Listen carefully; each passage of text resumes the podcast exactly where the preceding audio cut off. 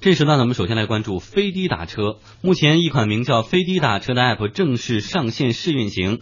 这个乘客呢，除了可以通过手机软件及时打车、预约用车、快速抢单、电子支付、服务评价和意见反馈等等，还可以选择拨打九六幺零六这个电话来进行约车。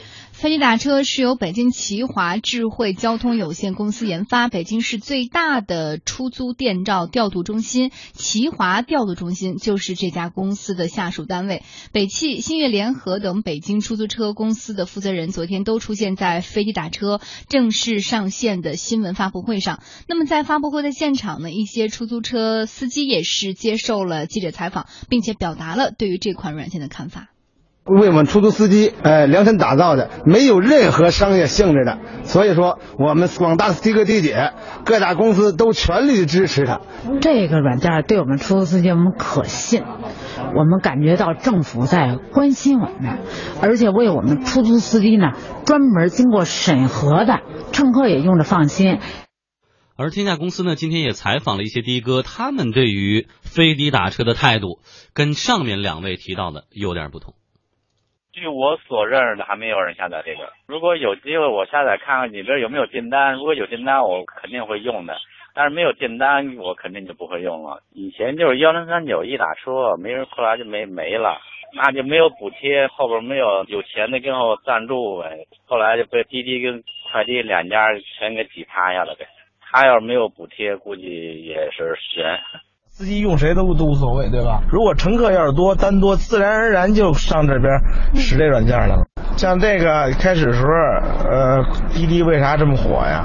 全都是免费坐车，是吧？要不就是啊，给你打车券。如果这样，要是这样的话，就是多少的他也应该管事儿，还得拿钱砸，不拿钱砸，我估计吸引不了人。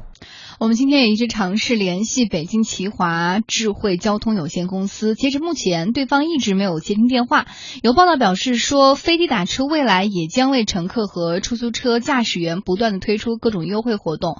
嗯，我们再来看看用户对于这款新的 App 的想法哈。北京用户李小姐她说自己无论使用哪一个 App，最主要考虑的就是方便和实惠。那如果是晚上打车的话，考虑安全性，我会打这个，就像我们不会打黑车一样。然后白天的话，其实无所谓了。如果有有刚好有手头上有一些优惠券可以用的话，就可能会考虑把优惠券用掉吧。滴滴一开始力度会比较大，就好像能降蛮多钱的一半吧，好像后来就慢慢的就越来越少了。经济之声记者刘楠尝试使用了一下飞的打车，前两次无人应答，第三次呢，这个信息终于被直接发到了一家出租汽车公司，公司调度来的司机却说他开车过来啊，得二十分钟。不是在附近打车吗？怎么一下到你首汽公司了？离我的直线距离是三点多公里。您那写着距我三点多公里是吗？对，因为他报的是直线距离。其实咱俩这个三公里以上了，是吧？应该是。那肯定的，你要南礼士路的话。太远了，您这，您这太远了，我过去得最起码得二十分钟，我估计。他为什么不直接给我推荐一辆近点的车呢？怎么一下发到您那儿去了？我也不知道，是因为他现在，因为他这个好像新推出来的也是跟那滴滴是最早推出来的时候也是直线距离，不是？哎，现在官方要推出这个官方的这个打车平台，我觉得必须要对市场化的力量点个赞。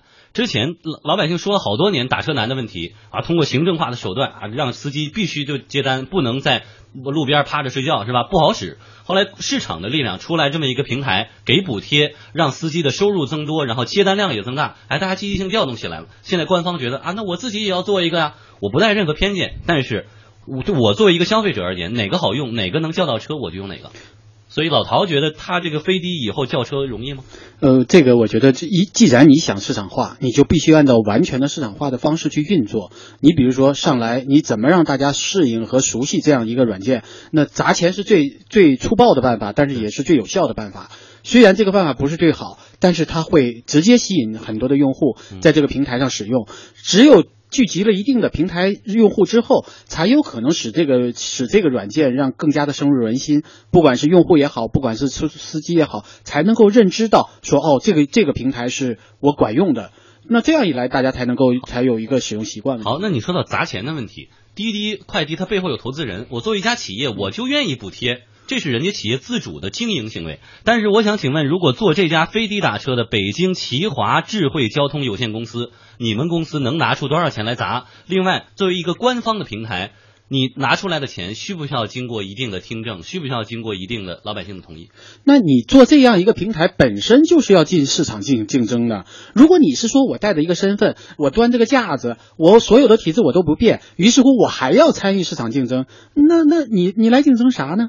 所以就是你准备好进入市场进行竞争了，你既然准备已经下水准备游泳了，那你是就得穿着泳裤啊，你不能说我还穿着这个西装革履，我说一定要我在游泳，我比别人姿势好。我比别人游的游的这个力度大，那是没有用的。嗯，所以就是你准备做市场的选择，你就接你就准备接受市场的选择。那市场是什么样，你就应该是什么样。你不能说啊，市场是这样，我是官方的，我是正规的，我是这个有有有牌照的，于是乎我我我就跟别人不一样。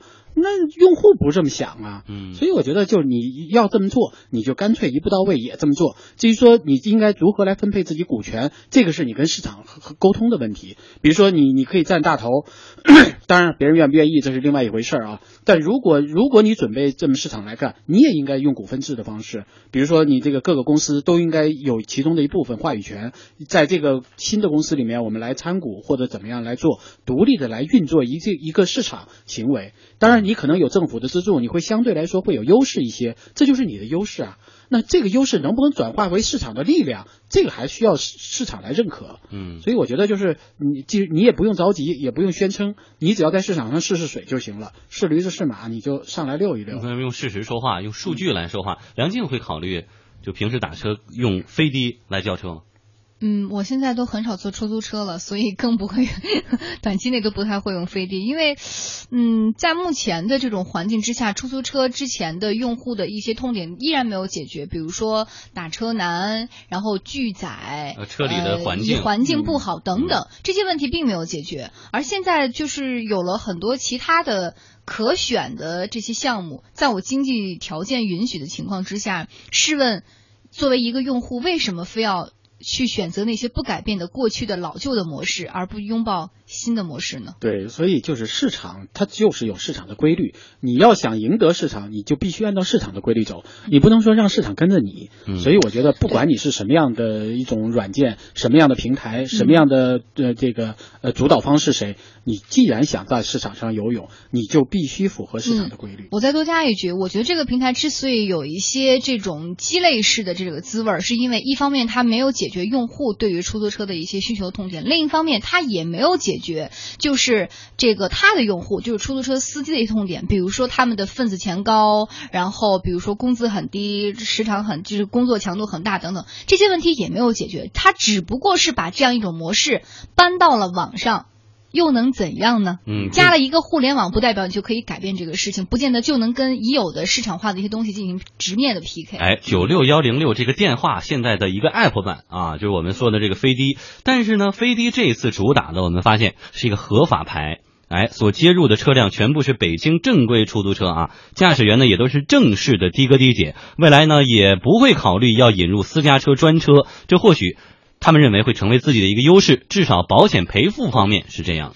本月初，深圳的一位顺风车车主在载客的过程当中发生了追尾事故，一共损失的四点六万元。而保险公司认为说顺风车是属于非法运营，拒绝理赔。而近日，保监会也是对消费者发文提示说：第一，预约车辆如果是非营运车辆发生事故，乘客和车主均可能面临风险；第二，专车赠送保险的保障范围可能存在虚假和夸大的宣传，要看清保障范围。有保险业内人士说，今后保险公司在开发产品的时候，可以将目前市面上存在的顺风车、快车、专车、Uber 等因素进行考虑。对外经贸大学保险学院教授王国军表示，从技术上来说，保险公司完全有能力为这些打车软件设计专门的保险。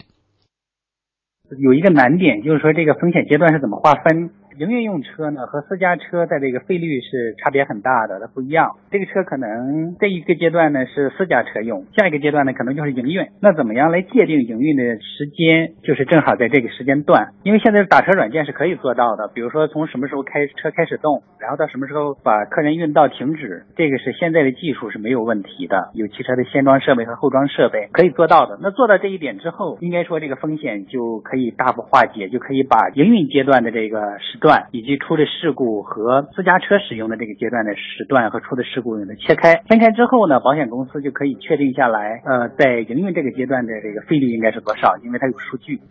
中央财经大学保险学院副院长徐小华认为，能不能推出针对打车软件市场的保险产品或者是服务，取决于交通管理部门对于私家车参与专车运营的定性。那么前一阵子交通部发文说这些行为不合法，所以目前这些产品短期内是不太可能出台的。嗯，我们说这样的一个飞的。出来了以后，他打了哪张牌？说合法的、正规的哈。就像刚才我们采访一位女性的这个乘客，她说晚上的时候我可能我会考虑叫一个合法的出，通过飞的叫一个。但白天呢，我就可能滴滴要是有券儿，我有便宜的时候我就坐便宜的车。就这样的需求的市场到底有多大？嗯，现在因为对出租车的需求啊，其实还是量很大的。因为很多人，比如说车限行啊，或者来出差啊、来旅游啊，那还是希望能够有一个这种出租车的这种方式来解决自己的交通问题。但是，就是不管你用什么样的方式，不管你叫什么样的车，我觉得确实里面有一个保险的问题。刚才这个专家也说了，如果在呃电呃互联网约车平台上的这样的一个叫车行为。还没有界定它是合法和非法之前，保险公司是很难针对这样的一款行为来制定一种相应的保险理赔方式的。所以这个是可以现实的理来理解这个问题。所以现在最重要的是，我们如何来理清现在的这种轿车的模式是否真正符合法律上的规定？确实这个里面有很大的问题。不管是利益集团，不管是现在的这个轿车的模式，还是说我我们现在这种运营的方式，再加上互联网加这种创新的模式，各个因素都是搅。合在一起的，现在就是如果想理顺其中的一个部分，确实需要很长时间调研，需要各个利益集团重新分配自己的 自己的利益的这种模式。所以在这样的一个过程当中，我觉得先让它逐渐的成长一下，因为不是说这个不是说马上就能面临着很多这样的问题。上个星期确实我们也讨论了深圳的一个一个一个一个做了一个。呃，一个打车软件的一个软一个车，那么出事了，最后呃，保险应该如何来理赔的问题？那这个问题呢，其实确实是一个非常现实的。我还我们还是希望就是在这样的在目前没有完整法律规定的情况下，还是按照现有的这种规则去办。比如说你改变营运方式了，那你就不能够得到这样的一个保险的赔付，这是一个很正常。不是私家车出险，对你不是私家车出险，而且你在运营过程当中，它确实是有其他的保险来弥补你的。至于说能不能弥补得上，这个是你应该在选择的时候应该就应该非常清楚的一件事情。所以我觉得在目前的情况下，虽然目前的保险可能不是那么合理，或者现在的规定可能不能够覆盖完全的这种呃新的事物，但是这个过程当中，我们是需要给改革、需要给深化的这种呃社会的变化有一定的时间来观察、来理解，并且来消化它。嗯，而老百姓的出行的这种目的和要求也非常明确，就是方便。快捷，同时又能做到舒适，所以说未来的飞的飞的要去接受市场挑战的时候，如果老老百姓用这个软件也可以很快的叫到车，并且服务质量也很高的话，也不会排斥它，所以还是看真本事，用内容来说话。